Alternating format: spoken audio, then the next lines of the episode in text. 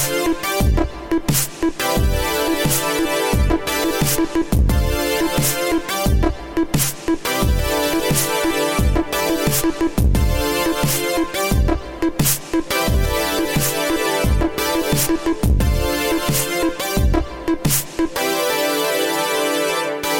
and welcome to Tomorrow. I'm your host, Joshua Topolsky. Today on the podcast, we discuss bass notes, Joe Biden's home invasion, and bad musicians. We've got a great guest. I don't want to waste one minute. Let's get right into it.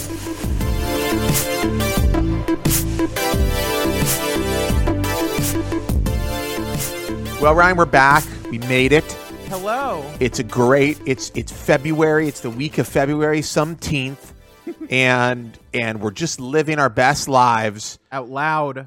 We're living out loud, but very quietly in our apartments, in our homes, just quietly waiting for the vaccine to trickle down to us like sweet, sweet, the sweet nectar of the gods. But I'm just waiting for Biden to uh, slide in through my bedroom window with a mask on and a vaccine in his hand and just inject me with it. Just inject it right into me. Just put that vaccine right inside of me. Anyhow, but until that day arrives, just masking, double masking, and not leaving the house. Just in a mask, in a bed, all blankets covering my entire body, face, feet, three more blankets on top of that just for protection, then two masks, and then just waiting for the vaccine. How about you? Greatest nation in the world. Um, Yeah. uh, done it. Pretty We've much the it. same. Although I got a new couch, which I refuse Yes. to leave. I want to talk about. Let's talk about the couch. Let's not waste one minute. I need to know the brand. I need to know the color. I need to know if it's a sectional. Well, here's the thing. Cindy Crawford okay. designed it. Okay, Cindy Crawford couch. I'm just going to Google that real quick. Cindy Crawford couch.com. Okay, Cindy Crawford sectional. West, so it's a West Elm product. No, it is not. I got it. Wayfair. Raymour and. Flanigan. Raymour and Flanigan. Indeed. No. Okay, I got to look at this. I mean, it's Raymour. great couch, though. Are you talking about the Metropolis microfiber sofa? No, the Carrington. Fuck. Oh, capitalism. you, you tawdry. Or you tawdry whore. Hold on. I didn't even know where I. Oh, Cindy. I love Cindy Crawford's hustle. I know, right? I I didn't lo- even know. I didn't know this couch was Cindy Crawford's till it showed up. I went love to the this. store. I looked at it. We fought between two couches. We settled on one. I was very happy with that. We finally picked one. We waited three fucking months for it to arrive. Finally arrived, and Cindy Crawford's face was on it. Can I just say, uh, I'm just perusing the Raymour and Flanigan website right now, which is a, I believe, is a a regional furniture seller. I don't think that if you're listening to this in California, if Tony, if you've moved to California, you may not have Raymour and Flanigan there. I don't know if you do, but Raymour and Flanigan's like a big box uh, furniture seller. and They actually make their furniture is actually pretty well made. Like unlike a lot of furniture you buy, like like uh, Wayfair furniture. Now I don't, I don't, I'm not a big. I wouldn't I, look. I'm not a Raymour and Flanigan guy, but they actually have some pretty nice stuff. And I'm just perusing it right now. They also have some crazy shit though. Like they have like normal sofas for regular people that look nice, and then they have like a quadruple La-Z-Boy sofa that is literally like four La-Z-Boys pushed together There's- like leather there's leather La-Z-Boys Literally nothing they wanted to sell us more than an armrest that opens and oh, it's a freezer. yes okay honestly though yeah but honestly that's a sick fucking idea. And on and why don't why isn't there like a drawer you can pull out underneath your sofa where there's like some like Snacks. some some cooled some chilled seltzers in there? Like don't tell me that isn't a good idea because it is. You just got to make it look good. I can't find what is the name of the what is the name of the what is the brand the sorry the the line of the sofa? I'll send you a link. One second. what is it called? No i don't want a The link. I want to search for it. Carrington. Is that with two r's? Two R's. Okay carrington just the way it sounds in your head carrington here we go looking at the whole line oh this is very nice Thank you. I got the. This is a very- version. let me tell you about the Carrington. This is a sofa. First off, it's got, and don't take this the wrong way, but the, it's got a Kardashian vibe to it. In It that does. it seems It does. it's oversized. There's some there's some nail head uh, accents, nail head trim accents, which I like, which I actually have on my headboard. Though I've been meaning to get a new headboard. Long story. Um, because you know what, you don't want to lean back on a nail head, is what it turns out. No. um, this is very like, uh, like uh, fancy. This is like the room in the house that the kids aren't allowed to go in. I This we- is- I wanted a lot of flair. I wanted the most dramatic couch that they had, and John was like, "That's that's ridiculous and not practical, and we're not spending money on that." So we've settled on this, which yeah, it's got my nail head accents. It's got you know, It looks like it looks like an expense. I'll be honest with you, it looks pricey, and I- it's not my style. You know me, I'm a I'm a mid century, very mid century guy. But uh, although I've kind of I'm abandoning mid century a little bit lately. But um, Well, the reason I went with it was because it would match some of the mid-century stuff that we have. Like it, it, it wouldn't look out of place, and the pillows that come on it that are totally rearrangeable. It's a very wide couch without the pillows, and you can Mhm. just throw the pillows out or get new cases whenever you want to Yes. redesign the room. So my Yes. thinking was, if I'm going to stu- be stuck with a couch for ten years, it should be it should match multiple styles. It shouldn't look like shit, and I should be able to recustomize it. And frankly, it's very comfortable, and it comes with a five year warranty. So I'm happy. I, I gotta say it's a it's a really I mean and I know I know it's a heavy couch right it's like really heavy extremely heavy. yeah. I can tell by looking this is the thing about Raymour and Flanigan is that like it is a big box retailer for furniture but they sell furniture that's like honestly like when you buy stuff on like Wayfair or O- Overstock or like there's a lot of places that sell tons of furniture even if you go to Target and get stuff it's like very kind of cheaply made and light and like you know like you sit back on it and like moves It's fine Uh, for a year, not because it fell apart, but because you tripped one time and it snapped in half. Anyway, anyhow congratulations I'm very happy for you thank you. you got you got a sofa it's I'm- great I've been sitting in an office chair in my living room for three months, so this is really a, a game changing moment for me. I just want to be clear. Also, this is not a paid promotion for Raymour and Flanigan. Absolutely not. I wish Definitely it were. I don't think they have the capital, frankly. To I don't think they're. I don't think they're. ads. I don't think they're liquid enough to be doing that. They were but, so uh, happy when I bought a couch. They were over the moon with each other. well, I would think. I would think. uh Raymour and Flanigan has been. They've been having a very good time because feels like this is the time when everybody's locked down. They're like, "Ah, we got to get a new chair or whatever. Well, you know how They- I realized that they could keep their business going and they're probably fine is that I think their real business is putting people on financing plans for stuff Mhm. and then Yeah, that, That working or not working. You and then know? and then and then like ruining people's lives because Yeah. they bought because they bought like a bedroom set. yes. That sounds right to me. That sounds right. So how about that Ted Cruz, huh? That's a cool guy. He's cool. Sorry, not to do a hard shift, but I No, just we saw got to my talk about Texas. I mean, it's I, I, mean, unreal. And frankly, I- couldn't I couldn't feel more discouraged with our inability to like catch up with Republican incompetence. If you don't live in the U.S. and you haven't heard about this in some capacity, uh, Texas is going through uh, a, a snowstorm and like a cold front, um, which sounds like not that big of a deal if you live in New York. But because Texas has Republican governors, they never prepared in any capacity for needing heat in the winter or uh, how to snow plow or you know it, what would happen to the homeless um, and they just kept putting it off and putting it off because it seemed like hard and like not worth um, their busy time and they dismantled programs to raid them for money and now when a cold front This comes is- in I mean, um, isn't this what happened? Isn't this what happened? You know, millions of people are years- suffering starving and dying isn't this what happened several years ago with the with the uh the hurricanes? yep I mean, isn't this like several years big- ago feels like it every big- 18 months they get a hurricane and then Yeah. they're like we Well, could no, I have mean- never seen it coming climate change I- isn't real by the way I remember we wrote a story for the outline, and it was like you know basically people who don't who like say this stuff isn't a problem and don't take you know don't actually take precautions to keep people safe should be like held accountable for crimes like against the you know with the the damage and the deaths that happen. And and Tucker Carlson's show was like we'd like to have this writer come on and talk about how he thinks you know governors should be held accountable uh, as criminals for not how you know preparing, getting their people prepared and their states prepared for these types of things. And we were like, no, fuck you. Nobody goes on Tucker Carlson. Only dummies go on Tucker Carlson.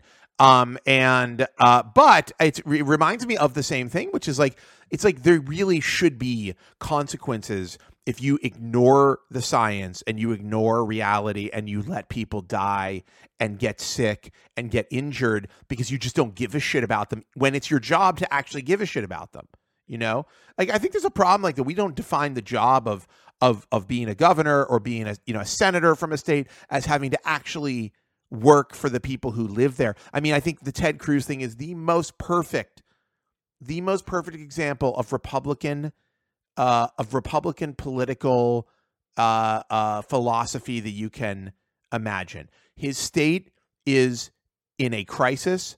People are without power. They're freezing. They are dying. They don't have food.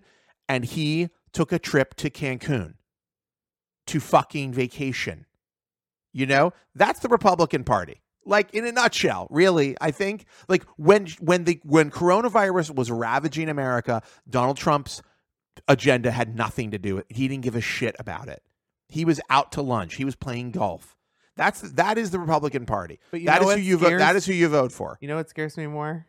He's gonna win next time, and he'll probably win with an even bigger margin. He's not going to win. I He's don't not- know. Who? Oh, Ted, Ted Cruz? Cruz. Oh, Ted Cruz might because I don't know. People are. That's what I mean. People are fucking morons. That's people America. Are, people are are willfully ignorant of what's being done to them. I don't know how you can. I don't know how you can look at that just that in a vacuum. Forget about everything else. What what would it take? Imagine it's like you your house. Okay, so so Texas is is Ted Cruz's house, right? That's where that's where his stuff is. That's where the he's like I got to take care of my house, right? The a storm hits your house, the windows blow in, the the living room is flooded, and you're like, I'm going on vacation. Like, who doesn't understand this very clearly? You know, dude should be passing out water. Dude should be touring the destruction. Guy, the guy should be doing press conferences about how uh, he, they need relief. You know, he should be doing. oh, Just say whatever. Do something. Not don't go on vacation. You know, I mean, Beto is currently calling seniors and seeing if they're okay. let me be clear. I'm not saying you should. Beto is not an elected official, by the way. Just, a- just a regular Ted person. Cruz should Ted Cruz should be able to take a vacation. Okay, I mean, I personally wouldn't during a pandemic, but hey, you know what? You do you. Uh, but but Ted sedition as Ted Cruz should be allowed to take a vacation.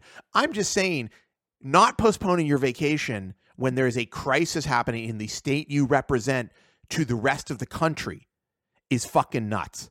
Is like the wackest, most brazenly shitty thing I could imagine doing. You know? Anyhow, but it's indicative of the of the Republican Party. Uh well all I can think is like, you know, how would this be different with different leadership? Would it be different? I don't know. But you have to wonder maybe it's time to think for people like in Texas to think about like I don't know, maybe everything's going great with Republican leadership. Maybe it's like, hey, you know, what can you do? I guess the way everybody explains this away is like, hey, you know what? Crazy stuff happens. We can't, you know, nobody can help with this weather stuff. Like, you know, Ted Cruz isn't responsible for what happens with the weather, but it's like there is a way to be prepared for something or not prepared for it. Like, I just feel like if you just If need to go one, one step the further. largest, most economically powerful states in the largest, most economically important economy in the world, and you can't find a couple dollars for a snowplow, I'm starting to think like like these are choices they made, right? Like they didn't they, they they decided they wanted an independent power grid that would be completely unbeholden to federal regulation. They chose that to save money or to make money for their friends.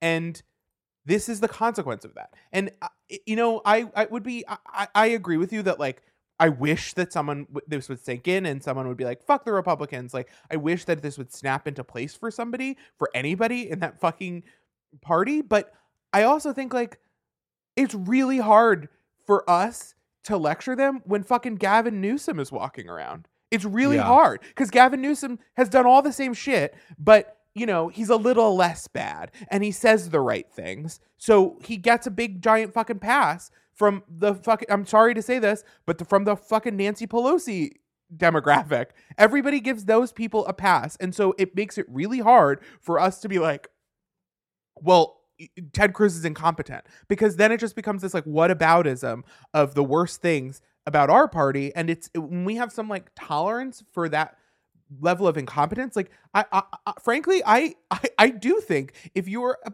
an elected official and and and it, it- there's a rise in in natural disaster or or um uh, just any kind of violence any kind of rise in deaths that's like over 500%. Yeah, you should have to go to court. I'm not saying you should go to prison because I don't really know what happened, but in that case, you should go to court and a jury of the people who died and their families like like the, the people from that population should be the ones to decide. It, it, uh, like you look at all the things trump did and then like republicans on a panel get to be like i think we should give him a pass. And then like they pen op-eds being like i didn't want to give him a pass because he did the wrong thing but you know we have to because he's rich. Um it, it, it that it should be everybody who is affected by trump's actions should be the ones to decide what happens to him. And and uh, you know, I, am there's no I can't sit here and make a legal argument for this. I can't tell you like exactly how I would introduce a bill and make this happen because I just think our system is so fucked that like not I don't want to be this person and I avoided being this person for 4 or 5 years during the whole Trump beginning his run and then you know, uh, attempting to overthrow the government and eventually walking out with his tail between his legs. I never became this person, but I'm starting to feel a little like everything's just fucked. Like I don't know that the, I don't know how to pull out of a spiral where like Biden is arguing against himself to lower the amount of student loan debt forgiveness we're doing, or like that we're in a pandemic and you can go on the national stage every day and say everyone deserves a free vaccination because nobody deserves for COVID to come out of nowhere and ruin their life. Also, I'm charging you full price for lymphoma treatments. Like it's really fucking hard to thread that needle and to get people to understand what the fuck you're talking about when you're talking out both sides of your mouth. And I don't know how I don't know what to do. I'm at the end of my rope. Like we gave Democrats everything. We well, turned on, everything hold on, out. Hold on, hold on a second. Hold on a second. There is there are things that are changing. I mean, you have to you cannot be like it's all bad. I mean, I hear what you're saying. I get the anger. ICE the has no water. Loan, ICE has this, no water in Texas. the people in ICE prisons have no water. Yeah, and the federal government but isn't like, let's get rid about, of ICE. But you're talking, but you're no, but the, you can't you can't be like, hey, why isn't why don't we get rid of ICE today because of this situation that have just happened? You have to remember this. This. I'm not, by the way, I'm not saying Democrats. There aren't a lot of Democrats that support ICE, okay? Because there are. But what I am saying, and I'm like not, not even making this about ICE for a second, but I will say you can't. You can't. Biden cannot change today what has been going on for 10 years because of Republican leadership or whatever. Like, I, I mean, he may not change it at all. Like, that's just all, that's all I'm saying. I'm not saying he he doesn't want to. I'm not saying there won't be an attempt. I'm saying seems like nothing's changing, and it didn't seem like a ton changed. It didn't seem like a ton substantively changed um, in the places where we quote unquote got victories in the midterms, and it doesn't seem like a ton has changed my like day to day life in New York is not that much better under Cuomo than someone's life. Uh, you know. Oh well, Cuomo. Don't even get me started on Cuomo. The Cuomo sexuals are burning their shirts right now. It's just, it's really hard. It's really fucking hard. It's really just. It, all I'm saying is, I'm not saying that there aren't people with good intentions or that Democrats aren't smarter or more competent. I'm saying things are so bad that like, I, you know, I'm just at this point like I got to make sure I have enough DVD sets in case the internet goes down Oh, listen, I mean, it's not great. It's not great. No one is, uh, no one is is is saying that it's a great situation, but I mean, the Texas thing is is is years of rot. I mean, it's so much rot, uh, in so many different ways, you know. Uh, and I think you know, there's there's just like, you know, there's just it's going to take some time. It's going to take some time. Like the reality is that I mean, if, even if they do, even if they do all the right things, it's going to take time, and uh, it's frustrating. I mean, it's really frustrating. I, I will say, I will say, the one thing is the the people of Texas have to want something different you know? And and of course the the democrats that do exist in texas have to work really hard to fight all the insane voter suppression. I mean remember texas was one of the first when people started early voting texas was one of the first states where and including ted cruz ted cruz literally argued to start throwing people's votes away. Like their argument was in the early i feel like it's just almost like we've forgotten it because it's so much shit has happened but in the early part of the pandemic uh or sorry, in the early part of early voting during the pandemic, they were basically like, well, we didn't all agree on these voting locations. So we think the votes, not just that like we should shut down the voting locations, they were like, we think we should throw out the votes that were cast at these locations. Like, if you could just imagine what kind of person, what kind of politician you have to be to say, well, what we'd like to do is to take these legally cast votes and throw them in the garbage. You know? Mm-hmm. Like that's a really insane that's a really insane thing to think. I, get I, I think that Texas is indicative of a lot of places in America where the Republican leadership that has been in place there has been just taking a dump on the people who live in that state for decades and the people who live in the state either they can't or they won't for some reason break out of this destructive relationship. I'm not saying the Democrats will be a lot better, but they might be a little bit better. They might be like five percent better. like, I just why not just give it a str- just take take it out for a walk and see how it how it feels. I, I just maybe I'm just I just I'm tired. Like I don't I don't know what to do at this point. Like I don't know where I'm supposed to be putting my money outside of mutual aid. I don't know what I'm supposed to be doing to affect change or change people's minds except like, you know, do my job and try to speak up when I see injustice. Like I'm tired. I'm fucking tired. And like I can't imagine what the people in Texas are feeling. How fucking defeated and exhausted and I don't know how they're going to feel even when this is over and they have to pick up all the pieces and like I- I guess I, I don't know. I wish I could just sh- be a sociopath and turn off my empathy and not feel anything about it or not want to to fix it because I I don't like I, I'm frustrated and I feel like I, I feel like I, I felt like at least if we at least if the Democrats took power, obviously they did and it's nice. Um, but at least I felt like I would feel like I there there was something actionable I could do, or that at least I wouldn't need to be calling my representatives constantly and complaining about things. Like I- I just I don't know. I I I I think even if Democrats take Texas and they hold it for eight years or you know six years or ten years, um, that even if they put everything back together, I mean Republicans just come around and go, God, everything was bad, but those sad sacks made you do all this work for 10 years. What if I gave your fucking rich friend some free money? And like then we just end up back where we started. And I don't Yeah. like Americans have just are just I'm sorry, they're just incompetent and they believe delusional things. And I don't know how to reason with like QAnon. And I I I I'm just I'm like sick of it. Like I I my entire adult life I don't want to spend worrying about people who believe in like secret messages on on 4chan telling them that Democrats eat babies and that's why they don't have power. Like what are you Yeah. talking like I, Well, I we can't we can't prove that that's not true. I mean, when you think about it, actually. Um, in any event, let's talk about something nicer, please. Oh my god, I'm Can we talk ready. about Nintendo? Oh, is that nicer? I mean, I guess. I this is uh, my I'm whole so take. bored- My I'm whole so take bored was of that Nintendo. okay. So Nintendo did a Nintendo Direct for the first time in 530 days and announced some like new titles. Um, they're bringing Skyward Sword to the Switch. Okay. Um, my whole thing with the Nintendo Direct was like, it's fine. Like, there's more in there than I guess I see coming from Xbox or PlayStation in the next year. But like, they definitely have the Metroid Prime trilogy just like somewhere in their office, and they definitely could like turn around something bigger than Mario Golf. As much as the Mario Golf fandom is going to skewer me for saying that, um, I just, I don't know. It, it, I love Nintendo and I love the Switch, and when I saw every individual game, I was like, I would like playing that, but. Man, uh, they're really resting on the fact that people have nothing else to do but buy Switches right now.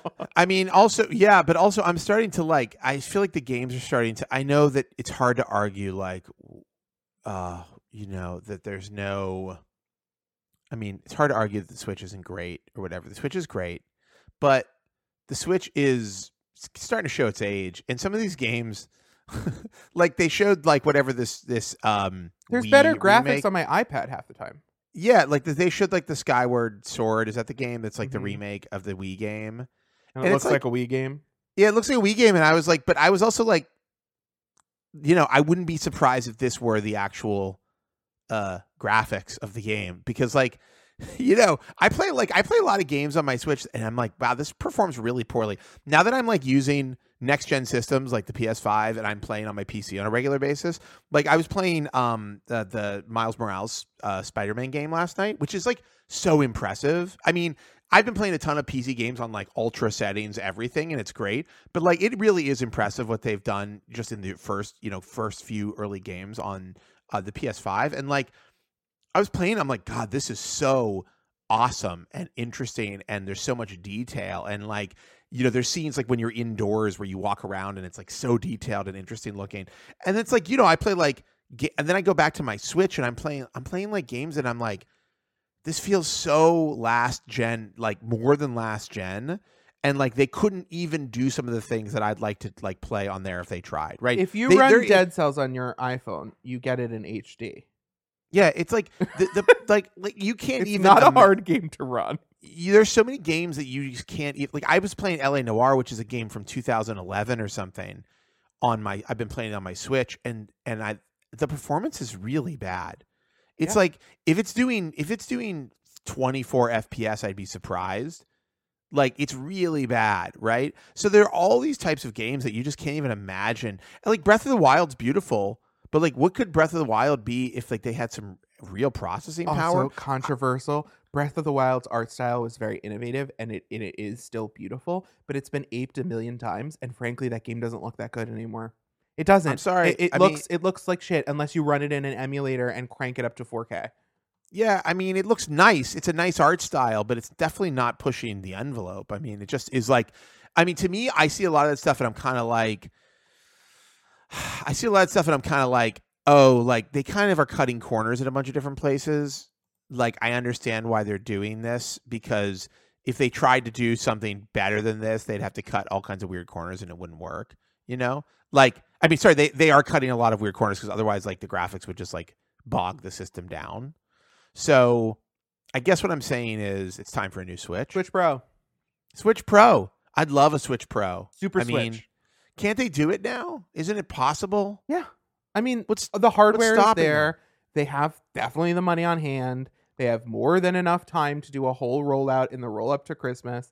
I, like they better, they just better. Like because I, I love the Switch and I really don't like playing it lately. and I Yeah. love Bowser's Fury, great game, but like I, I don't like like I look at it and I'm like, I gotta kind of like not think about it, and I don't want to have to not think about it. I don't know. I, when when I pop on my Xbox and I play like an old Xbox game, like Xbox One, Xbox 360, it still looks better than what's happening on my Switch right now. And like, I mean, yeah, there's some places where it can look impressive, but it's very rare. I mean, I know I'm maybe I'm in the minority. I don't know, like if people want this, but I just think like, wow, the new Super Mario games look so cool. But like, how cool could they look if they could like do ray tracing? yeah, Like, what kind of cool stuff could you do if you had the ability to like play with like reflections? I mean, imagine Metroid with reflections or ray tracing. I mean, I don't mean I don't mean just as like I don't mean just as like a, a window dressing. I mean, imagine how cool it would be if like you could have a whole level that was like based like on re- using the reflections as a gameplay mechanic. Like I just feel like they could do interesting things. Like those developers would come up with some really cool ideas utilizing new technology, but they're not going to because they're like, hey, like we can make like a really big Bowser or whatever. Yeah. I don't know. I don't want to diss it. Anyhow, all right, listen, we have more stuff to get to. We have a great interview I want to jump into. And then after that, we'll come back and we'll do some nice things. That sound good? yeah, let's do it. Our guest today is Jake Brennan, the host of Disgraceland, an Amazon exclusive podcast that explores the intersection of rock and roll and true crime. And we're very excited to talk to him. Jake, thank you for being here. Yeah, thanks for having me. Psyched to be here. So, so I think this is an interesting. You found a very interesting uh, lane here, right? It's basically uh, you have to look back, and maybe you're looking at at current artists as well. I mean, you are. You've got people who are active right now, but you're basically trying to find the worst moments or the most seedy, uh, suspicious moments in the lives of people that we know and love and listen to. Uh, like for instance, you've got a you've got an episode about David Bowie. David Bowie, of course, recently died. People have been talking about the how great, how wonderful his career has been, how um, inventive of an artist he was. But you kind of are like, remember when he was into like fascism and cocaine and There's like a- Fifteen-year-old like- girls. yeah. yeah, So so talk about a little bit about where how you arrived at this.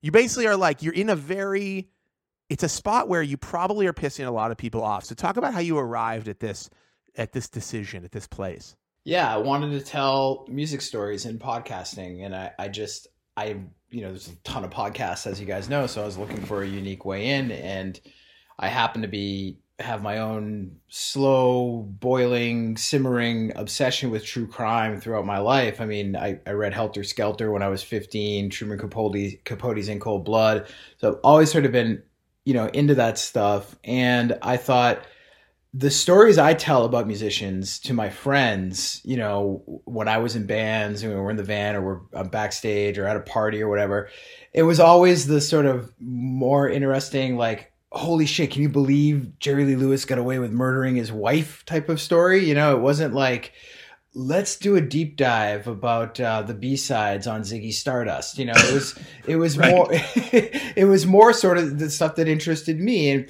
and i thought well if i can mix true crime specifically with music then i'll have my own lane to tell these stories so it's yeah. like you know i mean how many you know 5,000 word think pieces do I need to read on David Bowie and how great he was? Like, I, I know, I got the memo. You know, we all did. To me, it's more interesting to talk about his career in his music through the the drama that was going on behind it. And i do that by hanging his story on whatever or any artist's story on the crimes they either committed or have had committed to them. Why um do you think it is that like musicians and crime seem to go hand in like i can't think of a musician who doesn't have some sort of shady business happening or or like you know six degrees of kevin bacon murder. Um what is it about one about degree. yeah what is it about um one degree. What is it about um musicians? Is it that we treat treat them like gods? Is it that we that it, that it concerts are a debaucherous like locale like I, I, it's just so interesting and fascinating. And uh, when i listened to the studio 54 episode it felt like whatever it is about musicians that attracts seediness was hyper concentrated in that one specific building. Exactly. I mean it's a great question. There's there's a lot of answers to that question. I think you know if you look at you know musicians a lot of musicians to be the type of person that goes up on stage and it's driven to go up on stage in front of tens of thousands of people every night and exert that type of energy and manage that type of and I don't mean this in a bad way that type of narcissism that goes into that that ego that id and then to deal with the adrenaline that you have flowing through you on a constant basis to to to operate at that level. You're a special kind of person to begin with and you got to that point. You you became that person in large cases because of how you were raised and how you were raised if you look at people like James Brown or Ike Turner or Jerry Lee Lewis or or David Bowie to some respect or John Lennon these artists, I mean, John Lennon was abandoned by both of his parents. They were just like, see ya, dude, we don't care. We're out. Like that, that does something to you. James Brown was raised in a whorehouse, disciplined by being hung upside down in a burlap bag and beaten with sticks. Like that, that's the type of thing that causes you to become the greatest entertainer of all time. And along the way, you get in trouble because you're just not a normal dude. There's other shit going on in your psyche that does not go on within our own our own heads and our hearts. We we sort of judge these people as if they are um, functioning members of society, but they're anything but, and they have to be anything but to operate at the level and create what they create.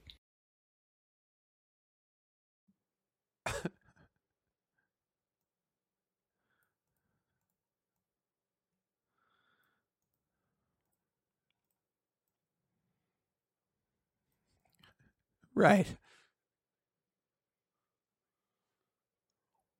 Yeah. Well, it is interesting. I mean, I mean, you're basically talking about well, first off, everybody's broken in some way, right? Like I think we all can admit that no one is like there's no normal really. But like you're talking about people who are really severely broken. I mean, in John Lennon's case, in in James Brown's Brown's case, like those are we're talking about real abuse, right? Like early in their in their lives.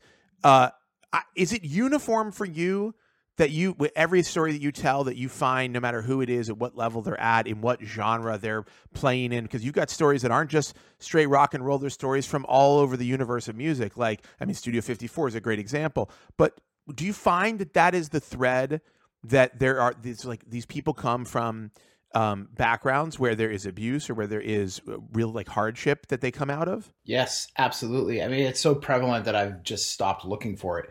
It's it's because it's there, and and I I don't want to be you know a amateur psychologist or you know, but it's it's pretty constant. I mean, I I don't need to go into a deep dive researching Cardi B's upbringing before she ends up stripping and on a pole in in in Queens. Like just the fact that she's doing that for a living before she becomes a the biggest star on the planet, quite frankly, it, the connection's there. It's real. Like I don't really need to even explain it. Like you can just see it when she opens her mouth and starts talking. It is this hyper watt, entertaining personality, and it's the same thing that causes her to like you know take no shit. So when she's messed with, she's gonna strike back and she's gonna behave the way she behaves, and that also goes in, like I said before, into how they create their art. So I think that you, you it's interesting. You uh, we talked about the David Bowie episode a little bit um, you have an episode about Led Zeppelin and Led Zeppelin. When when I started when when I knew we were doing this, we are going to do this interview, and I started thinking about that because because what you described at the beginning, you're kind of the the the drive behind this is those stories that you the ones that you want to share. Led Zeppelin's one of those bands that like when I first came to them, you know, the story that I heard from like a lot of my friends who had already like been in the Led Zeppelin world was like the story about the fish. Like there's like a story about they like fucked they fucked some girl with a fish. There was some like really weird. Do you know what I'm talking about? Yeah, yeah, the shark. Yep. The shark, right? Shark. Sorry. Which is like it's so bizarre and so out there, and like you're like, there's no way that's possible. But there's something so just uh like you couldn't make like you think well how would you make that story up if you were making it up right uh, and, and it's funny because like it, the podcast you you know you just you describe like them sort of freaking out uh, David Bowie, which you know on the flip side is like David Bowie was freaking people out. But like, how do you get to like the truth of these stories, right? Like the shark is the sh- I mean the shark thing is made up. I mean, that was always my understanding is that people were making it up. Well, it's certainly exaggerated. It wasn't like they had a great white in a hotel room and they had eight guys positioning it to get it. Right. You know what I'm saying? Right. Like right. they were.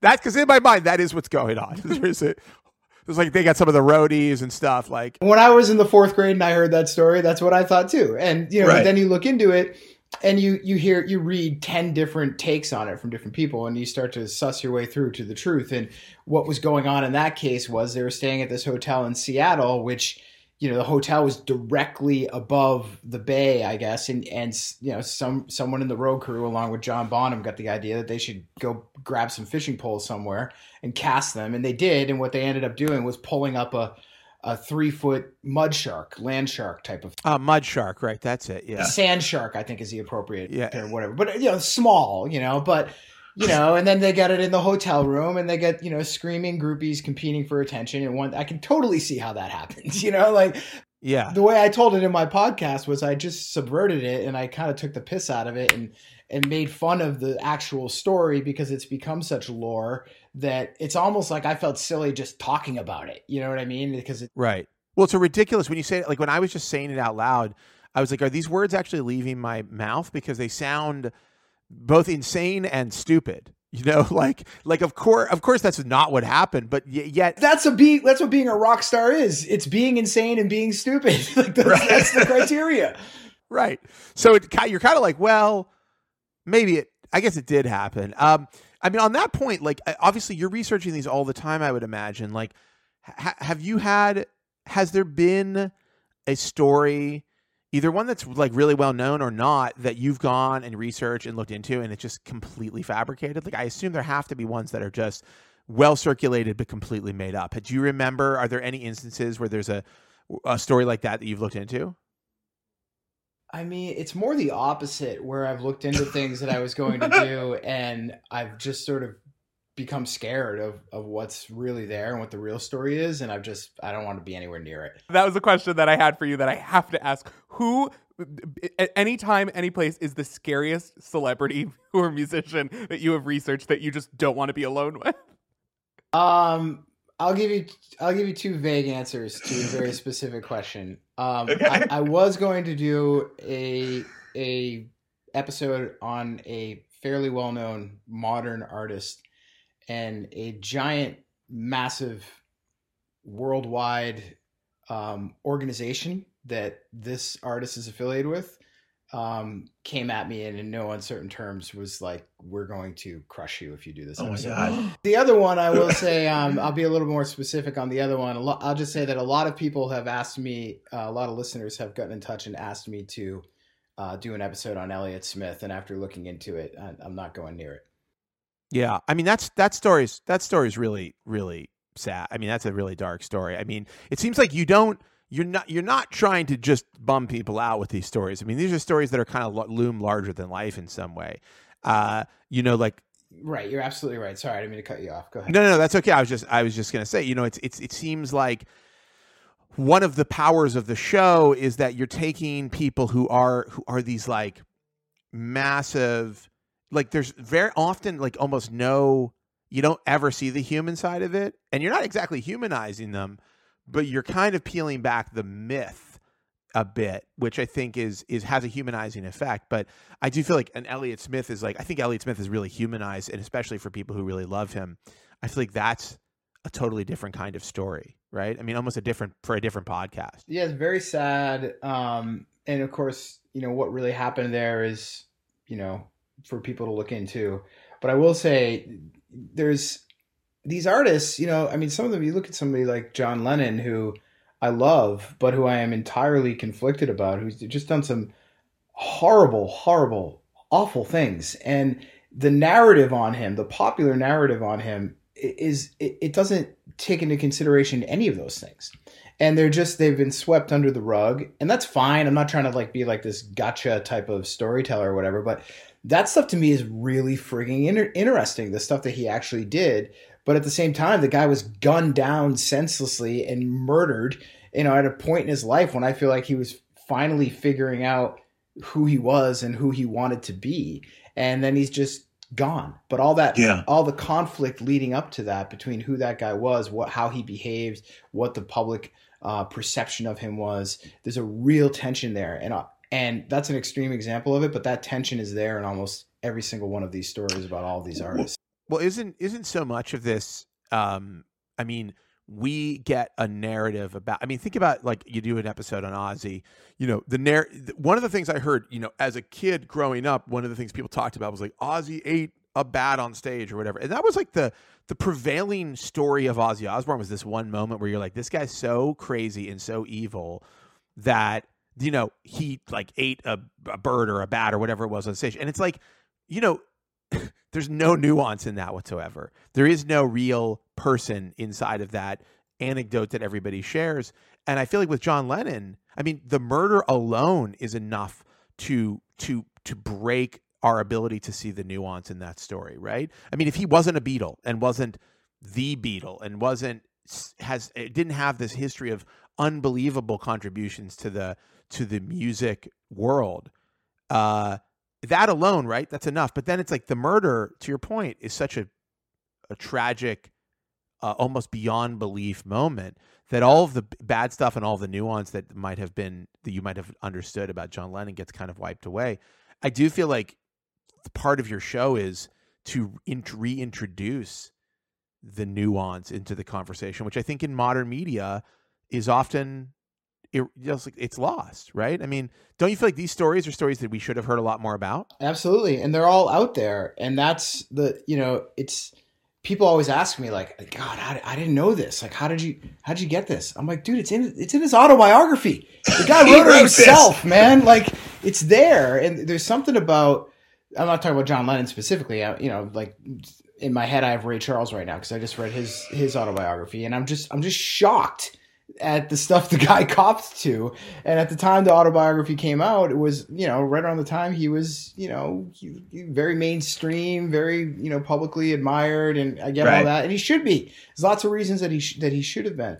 But, you know, the type of storytelling that I'm interested in, in hanging my hat on is the type of storytelling that I like to hear, which is this, you know, this, this meld of, of just edge of your seat history historic storytelling. Like the high drama high stakes So you know, like I said, I don't care about like deep diving like the B sides on Ziggy Stardust. Like what I what I care about is David Bowie being stared down by a cocaine raged Jimmy Page in an apartment and their obsession with Satanism, you know, or oh, excuse me, occultism. So, you know, that that to me is more interesting. And it's real and it happened and it's there. And we don't we don't need the same narrative over and over again. I mean, maybe some people who do who are just getting into this stuff for the first time, but for me, like I said, it's like it's like that Tarantino movie that came out last year, Once Upon a Time in Hollywood like yeah. the, the, you know, putting all those people we know in those situations and getting to actually like see you know what what what was happening but also subverting history at the same time that is really great storytelling and that's the stuff that that i'm interested in so that's that's what i do do you do you worry that we're running out of fucked up people uh in music. I mean i know that we still have very tragic uh uh you know Juice WRLD, for instance. Like you know there's an artist who a young really exciting artist who came to a very uh untimely end. Like but but that's more a story about addiction and a story about drug abuse and a story about things that really like a lot of people do. It, they're not they're not rock and roll stories so much you know? They're not like these larger than life stories. They're stories that i think a lot of us have encountered and have lived with and have dealt with. Do you is there a is there a shortage of people who are engaged and just who are allowed, I guess maybe, to engage in absolutely you know outrageous behavior? Because i do think to your point like you said uh, the the autobiography you just read was written at a time or published at a time when whatever was being you said it was ray charles is that right ray charles i believe the, yeah yeah and the book came out in the i think mid 90s something like that right and like in the mid 90s i mean you go back and like watch tv from the mid 90s it's shocking what was acceptable to talk about. It's like I think about that Sean Connery interview where he talks about hitting women, and you know he says it like nobody should be surprised to hear it. You know, and frankly, it's sort of handled in the interview like, well, I I, I disagree with that, but you know, of course, maybe sometimes you have to hit a woman. But like, d- do you feel like that that that we've changed? Has I guess maybe there's a bigger question here. Are we running out of people who behave like this? Have our have our expectations of quote unquote stars change? Have we evolved at all? Is there a shortage of these kinds of stories? And maybe is that good or bad? There's a lot of questions in there, but I think it's a pretty big question. I think there's no shortage historically. Like it's just it's uh, you know it goes on and on. There's so much there. There's just there's so much as it pertains for future artists. As the question applies to future artists, um, I think you know we're evolving as baked into your question here we're evolving as a society and and kids i mean i have two little boys like kids are raised much differently than we were raised they just are like they're and it we're better parents than our parents were and that's i'm not really trying to slight our parents it was just the culture no you're right you're definitely right though but it was just the way the culture was like you know, I was left alone. I was a latchkey kid. I could do whatever the fuck I wanted from pretty much the moment I woke up to the moment I went to bed. So what I did was read about crazy rock stars, do drugs, and listen to rock and roll. And I think lots of other rock people who have become rock stars who are my age or, or who are older, those they come from those upbringings where they were left alone and left to figure shit out on their own, and eh, oftentimes it doesn't go well. I mean, I don't know. Or, or, like, would my my kid's into music? Would he make a great rock star? Probably a pretty boring one because he's got a pretty good childhood, you know. And I think that's the thing. Like, is there is that is that it? Is that what makes the is that what makes this so dark? I mean, is I mean, we talked about it before, but you know, I mean, it's it's. I think about like Post Malone. Like Post Malone seems like he's not great, but like he probably didn't murder anybody. I mean, he's like comes from like a rich family well, know, how much he, of this do you think is is like people nowadays imi- doing an imitation or a performance of the behavior of people who actually were expressing some level of like trauma or um, erratic behavior or mental illness. Like sometimes I look at Lady Gaga and she has a lot going on. Like in her personal life, it's very there's a, some darkness there. Obviously, she grew up like upper middle class, so it's not that you know she wasn't in uh, in any danger of starving. But she has like a, a, a sort of sordid backstory of like her time in New York. Um, people she knew who died right around the time she was about to rise to fame, and then while she's famous, she has tons of health problems, and you know she's drug issues, and but a lot of her performance is imitating Bowie or imitating the Stones or imitating Madonna, and uh, or influenced by, I should say, not like she's doing a cover act, but it, you know, how much of that like is Kesha channeling Mick Jagger, but isn't really Mick Jagger? Well, Ke- Kesha ain't Mick Jagger. I can tell you that. It's I don't really know how to answer that. It's it's interesting because Gaga is she exists at a time when she can talk about these challenges. She can talk about her Yeah. mental health and her anxiety, and it's almost like it's going to be welcomed.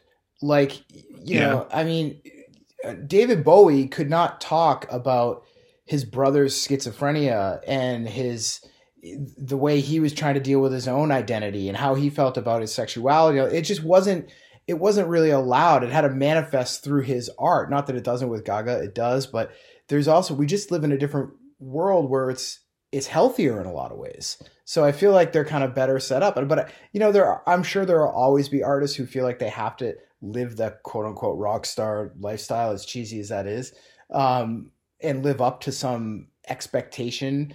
Um, but you know, the the music industry is a much different place than it was 20, 30, 40 years ago. It was Yeah. the freaking wild west. And people, the labels were so starved, not that they are now, they were so starved for hits and cash that they would they were permissive in this behavior. And it's we're not it's we're not there anymore. You know, I mean, certain behavior is allowed to go on, but like Labels are closer to tech companies now. yeah. yeah. Right. Well, I mean, Well, I don't know. I don't know what you mean there. Um, uh, I mean, well, yeah, It- no, it's true though. I mean, I mean, but also there's been, um, yeah, I mean, the point about what is okay to talk about. I mean, you talked about like, you know, you said David Bowie's brother had schizophrenia. I mean, was there even a way for David Bowie to talk to even describe what it was? Did he even have the language or understanding about that particular uh, mental health issue that he could talk? You know, what I mean, it's like the whole construct has changed in the sense that we're we're actually more educated about what drives people to do stuff. We have a better understanding. I mean, I say this like I feel like the history will look back on this podcast and be like, listen to these people. They thought they were so enlightened, and yet, and yet, we all ended up in a murder suicide while performing at a at a rock club. Uh, but it, like- BTS became a series of serial killers. yeah, BTS has actually been doing serial killing the entire time. Um, yeah, I mean, but that's but that's a different type of. I mean, you don't you don't have an episode on on. I mean, you could probably do it. Did you do NSYNC? I mean, that's pretty dark, right? NSYNC's got there's a really dark Ugh. backstory there. I was gonna say like then, but you know what? Actually, and I was we were gonna talk about this. So, you know, the story of the moment right now is is speaking of of NSYNC is Britney Spears and the perception, the public perception of Britney Spears uh, as told to us by the media versus the reality of it is, you know, how much of that kind of of what is happening with her right now is sort of what you get at with these stories. I mean, where you're sort of trying to find the real story. it's a huge part of it. I mean, I haven't seen that documentary yet, the Britney documentary, but I am I am a little aware of, of what's been going on there and, and what she's been faced with and the whole thing with her dad and all that. But I'm always trying to get at that that thing behind the artist that isn't part of the narrative, you know, that's like you know, I mean, I just wrote this Ray Charles episode, and it opens with Ray Charles flying a plane. Ray Charles was blind, but he he he flew a plane. You know, like he was uh, he owned a plane. He owned multiple planes throughout his career, and one of them was going down, and the windshield was frozen over with ice. And he was it was a small Cessna that he was in with the pilot, and uh, he was assisting the pilot in landing the plane through air traffic control. But just the fact that you know it's Ray Charles That's nuts. before before that happened and the way he was able to pull that off was he knew everything he could know about flying a plane just because he was fascinated with it you know and he was he was blind my point you don't you don't think that about ray charles Right. No, Yeah. definitely not.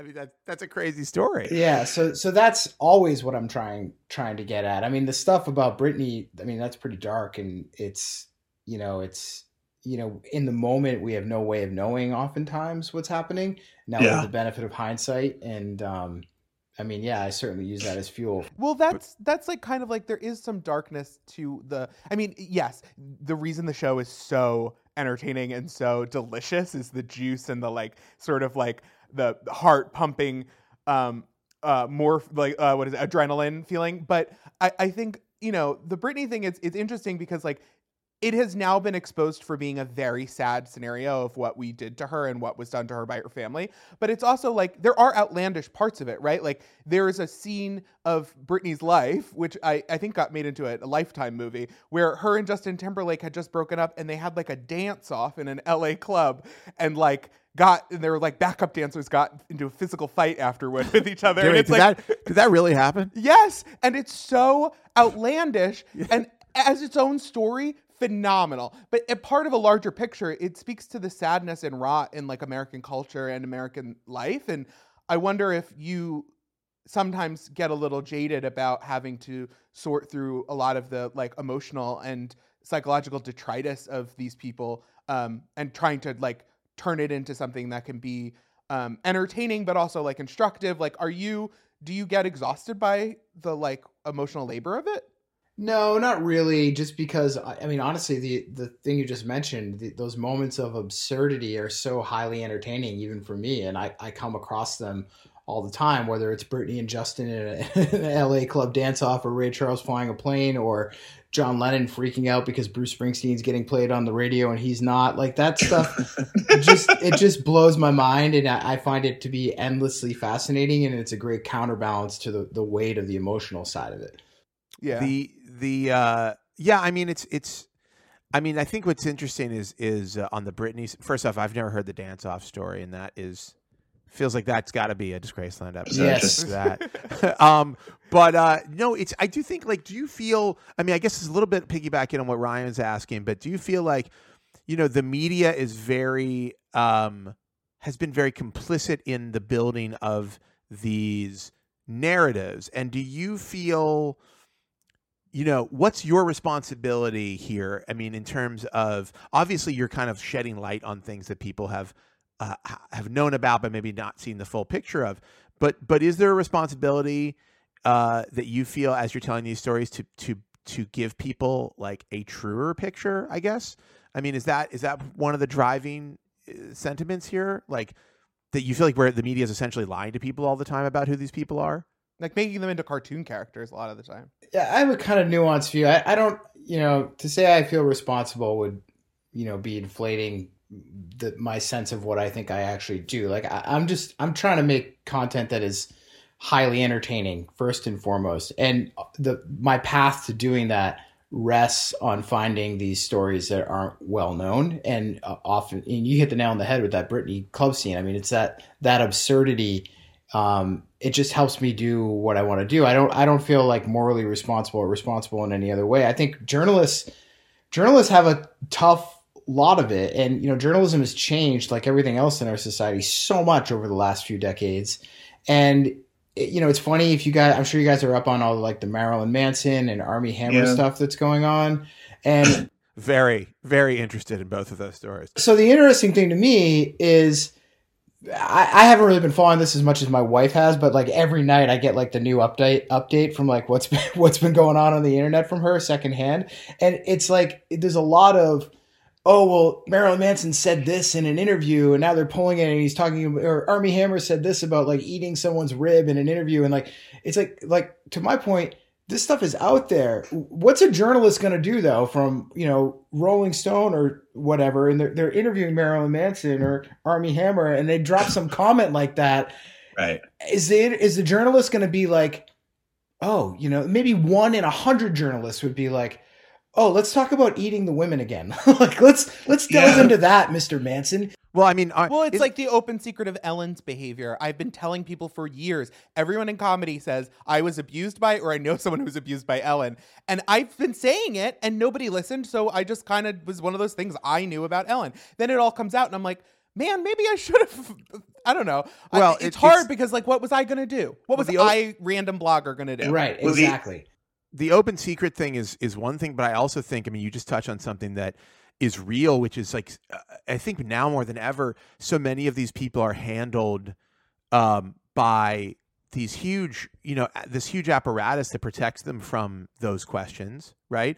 And frankly, from a media that often doesn't want like the cover, the good cover story is not the one about you know, if you get, let's say, I mean, you know, I don't know who would do the cover story on Marilyn Manson. I mean, he's maybe the wrong choice, but like, uh, uh, let's use Post Malone because he seems like you know relatively relevant. You know, uh, you get the cover story with Post Malone. His PR people are like, okay, here's what you can ask him about. Here's what you can't ask him about.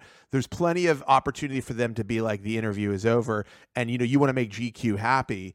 Like, you're not going to go and ask Post Malone about uh, first off, I don't even know if Post Malone's done anything. He's like actually very boring. The more I think about But that's it. what makes so legendary the profile of like Frank Sinatra has a cold, which is like a f- fuck it. If you're not going to pro- cooperate in like your myth making through like talking to me, then I will do it myself. Right. And sort of blowing the doors off of in a way that you're really not supposed to when you like write a profile. Like it, it, there's a level of like access journalism, right? That that tells a certain story for the musicians that people get fed and even though there's obviously more interesting angles right out in the open it takes someone looking for those interesting angles rather than looking to just continue to venerate these people you used to have that. It's almost like you have this permissive storytelling storytelling now, or myth making, where you used to have editorial outlets like Rolling Stone, you know, even up and until the '90s, where they were, you know, I don't know what their corporate structure was, but still, from an editorial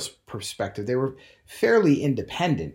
And in in spin and alternative press, you could get these stories. Now, media has become so concentrated and so in in working in tandem with these artists to kind of i mean they're all in it to to they all have an agenda and if they don't work together they're not going to fulfill the agenda and we're just stuck in this in this thing i mean i'm thankful that uh, you know i get to do my type of storytelling because i launched independently and uh, you know despite whatever part media company i'm partnering with at the moment or i still have that independence to tell the story Yeah. that i want to tell like Jeff Bezos doesn't call you and say you got to kill that misfit story. well there's a reason he retired he was like he was like I can't enjoy this knowing that I have got the power to kill these stories. I guess got to step out, step back so I could hear you know the Gram Parsons the real story about Gram Parsons. Yes, um, exactly. But no, no. I mean, my my point is, I didn't.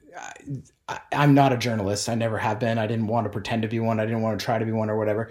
Um, but I kind of feel for these guys. Like, you know, what are they going to do? It's like it's hard to do anything or have any sort of like unique perspective or point of view unless you're being entrepreneurial like you know frankly like we are or you have you're doing this in a way where you can come at it with some independence and not feel Yeah. like you have to shill for for whoever you're working for. No, I mean it's true. Actually, it's your point about Rolling Stone's really interesting because at the time when they were they did used to do the stories were like holy shit this person said something or did something in this story and you're like that's actually scandalous and people would talk about it right they would be they would be it would be a story the story of of that person would be a story in and of itself because of what Rolling Stone might have uncovered or another publication but there weren't that many people doing it right? Like think about up until you know the late 90s early 2000s how many music magazines were there that would cover deeply cover these artists you know uh, and that would would both offer them a, a a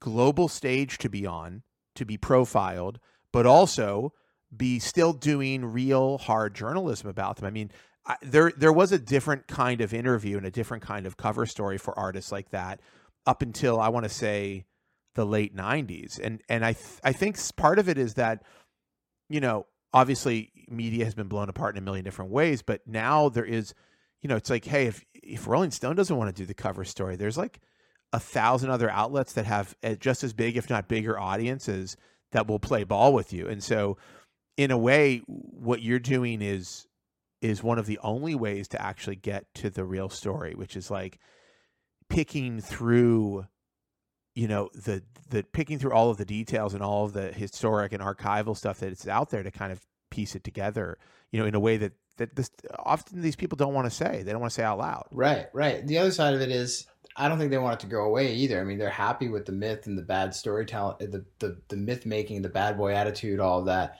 You know, it's funny as you're talking, I, I was thinking like music doesn't have uh, on the journalism side, it doesn't have its Bob Woodward.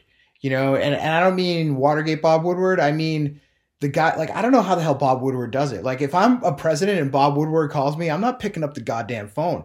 It, this goes back to I mean I, I remember reading Bill Clinton's book and Stephanopoulos was like. I, I can't believe I fell for the Woodward thing. Everyone warned me against it, and I just like I rolled over and just like opened up like a book. You know what I mean? And Yeah. and there's no there's no music journalist or maybe there's an entertainment journalist that I'm not thinking of, but there's no music journalist who can just like get Mick Jagger on the phone and you know get Mick to kind of like you know just tell stories he wouldn't tell or or cop to things or give access that he wouldn't tell. You know, the iron the great irony is that when Jan Wenner of Rolling Stone did that his biography with that writer, the writer did exactly that to the guy who founded Rolling Stone. like basically took all the shit he didn't want in the book and put it in the book. Right. Mhm. Yeah. I don't know that that exists anymore. I mean, there are people who do it, and there are a lot of great journalists out there still doing this. I do think, I mean, there's just there is a way now that the celebrity profile kind of works.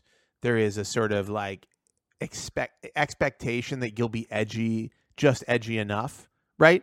Like I think that's kind of now like Post Malone is actually I hate to keep coming back to him, but he's a good example because Post Malone's a guy who's like totally super commercial pop star, comes from like a good family, good background, you know, got his start doing like Nirvana covers and now is like, I'm a rap star.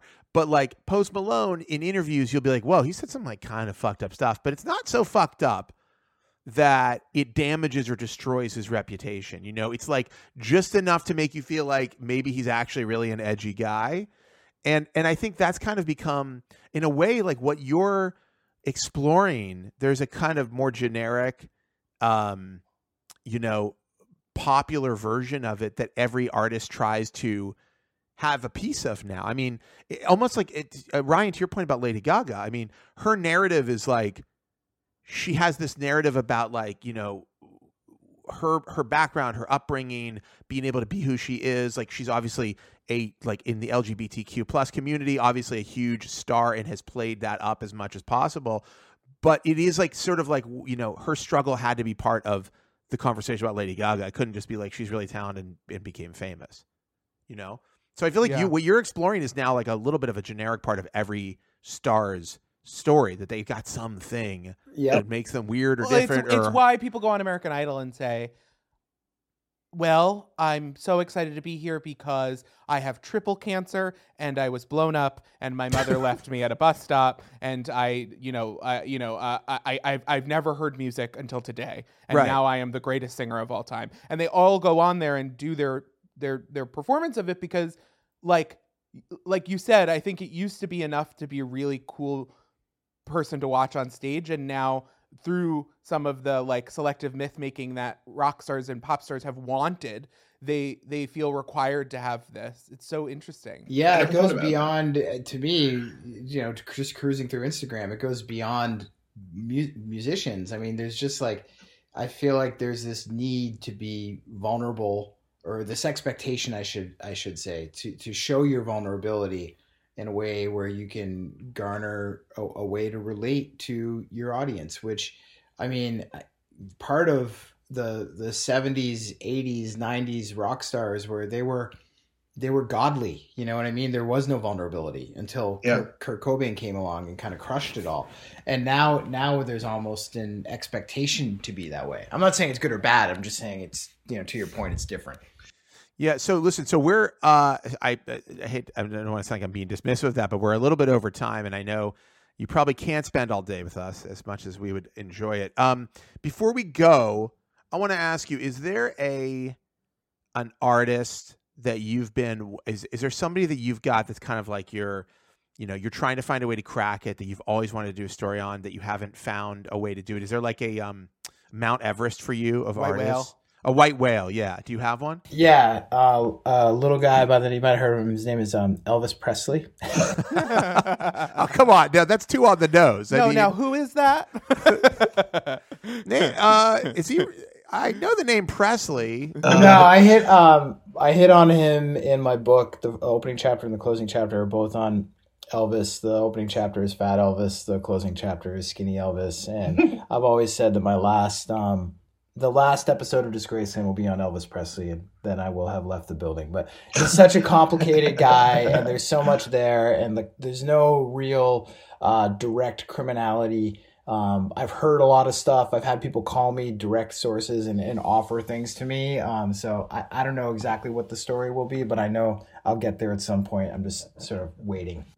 I mean, that to me feels like it could be its Can't wait. own. That could be its a whole other podcast just about Elvis. I mean, uh, you know, he's Pressing Elvis. I don't know. So just Disgraceland 2, 2.0. Anyhow, uh, well, listen, there's a million things I'd like to ask you, and, and you'll have to come back on and and and and and then. It, by the way, I'm the whole time we've been talking, I just wanted, to want you to know that I've been thinking about this person that you said that this like international organization was deployed against you. This this star. This is a musician, right? That you're My talking guess about. is Meghan Trainor. It's man, Meghan Trainor trained Nantucket on me. They're coming after me. It- I just want to say it was great talking to you. I'll see you guys later. Uh, no, actually, this was great. You got to come back and do this again. Uh, uh, thank you so much for joining us. Uh, we, we have been talking to Jake Brennan. He is the host of Disgraceland, a rock and roll true crime podcast available on Amazon Music. You need to go and subscribe and listen to the show. It's super fascinating. Run, don't walk.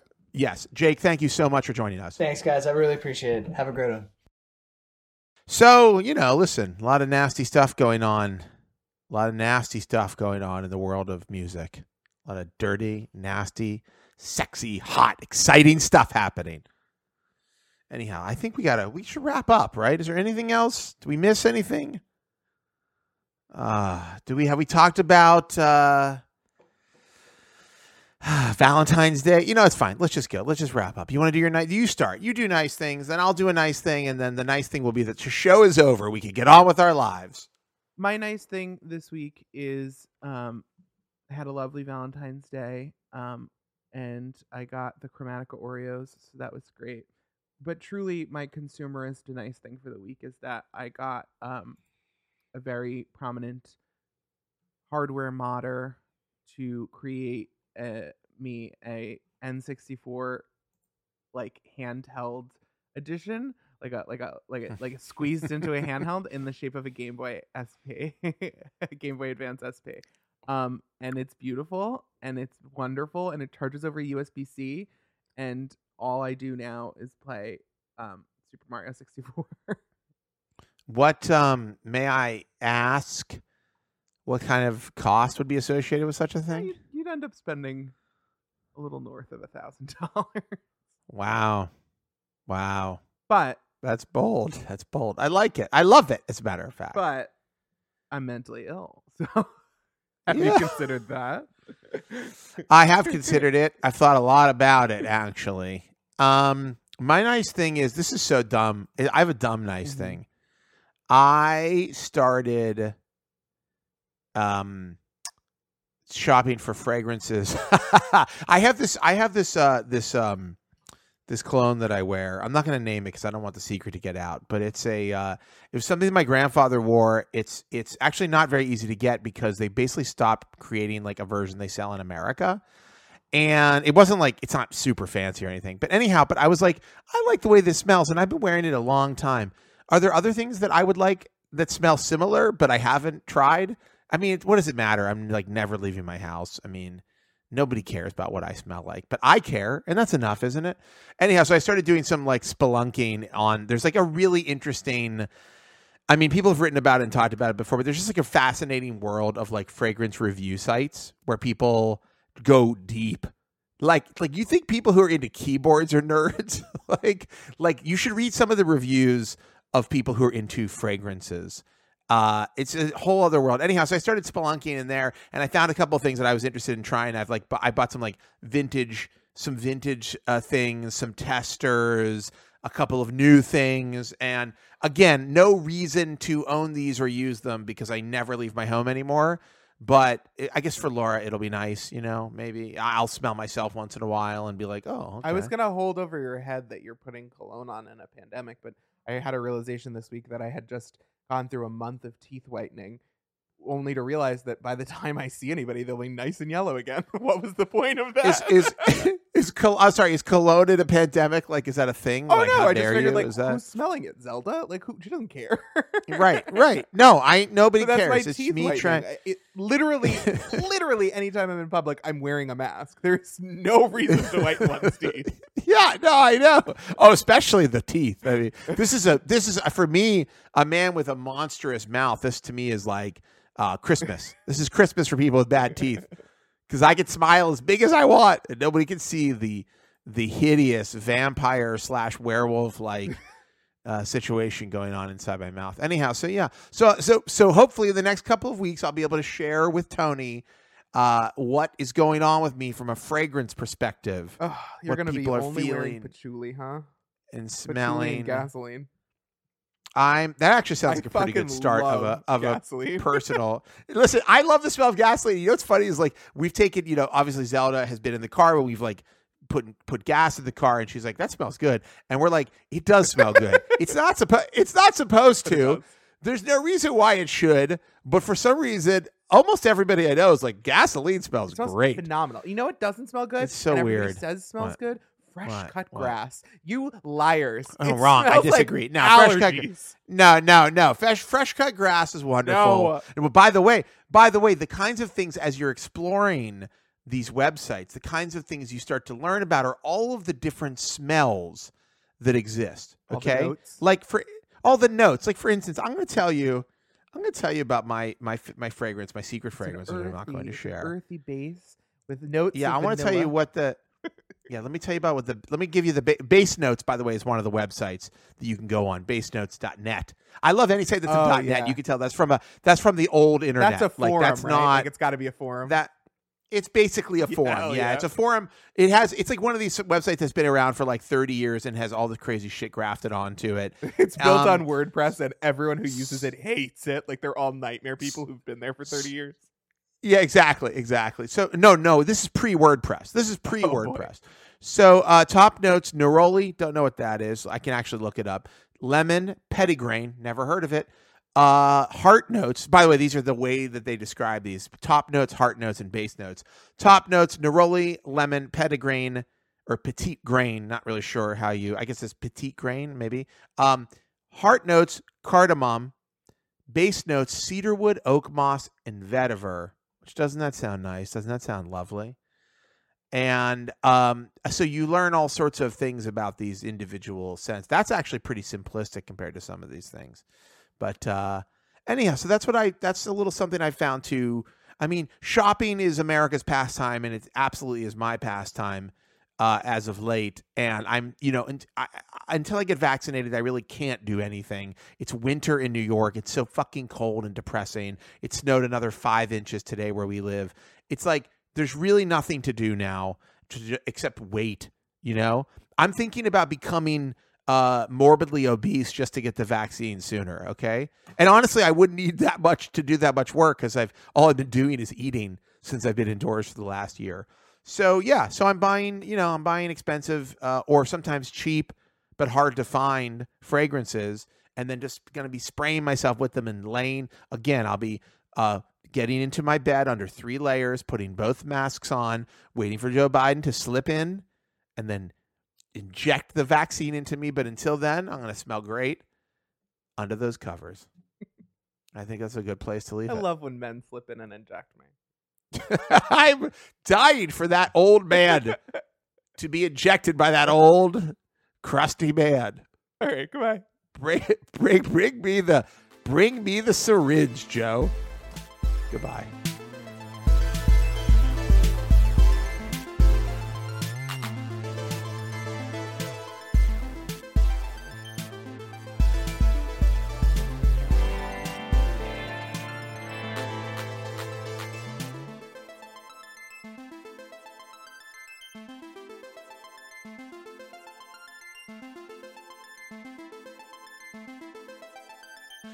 Well, that is our show for this week. We'll be back next week with more tomorrow. And as always, I wish you and your family the very best.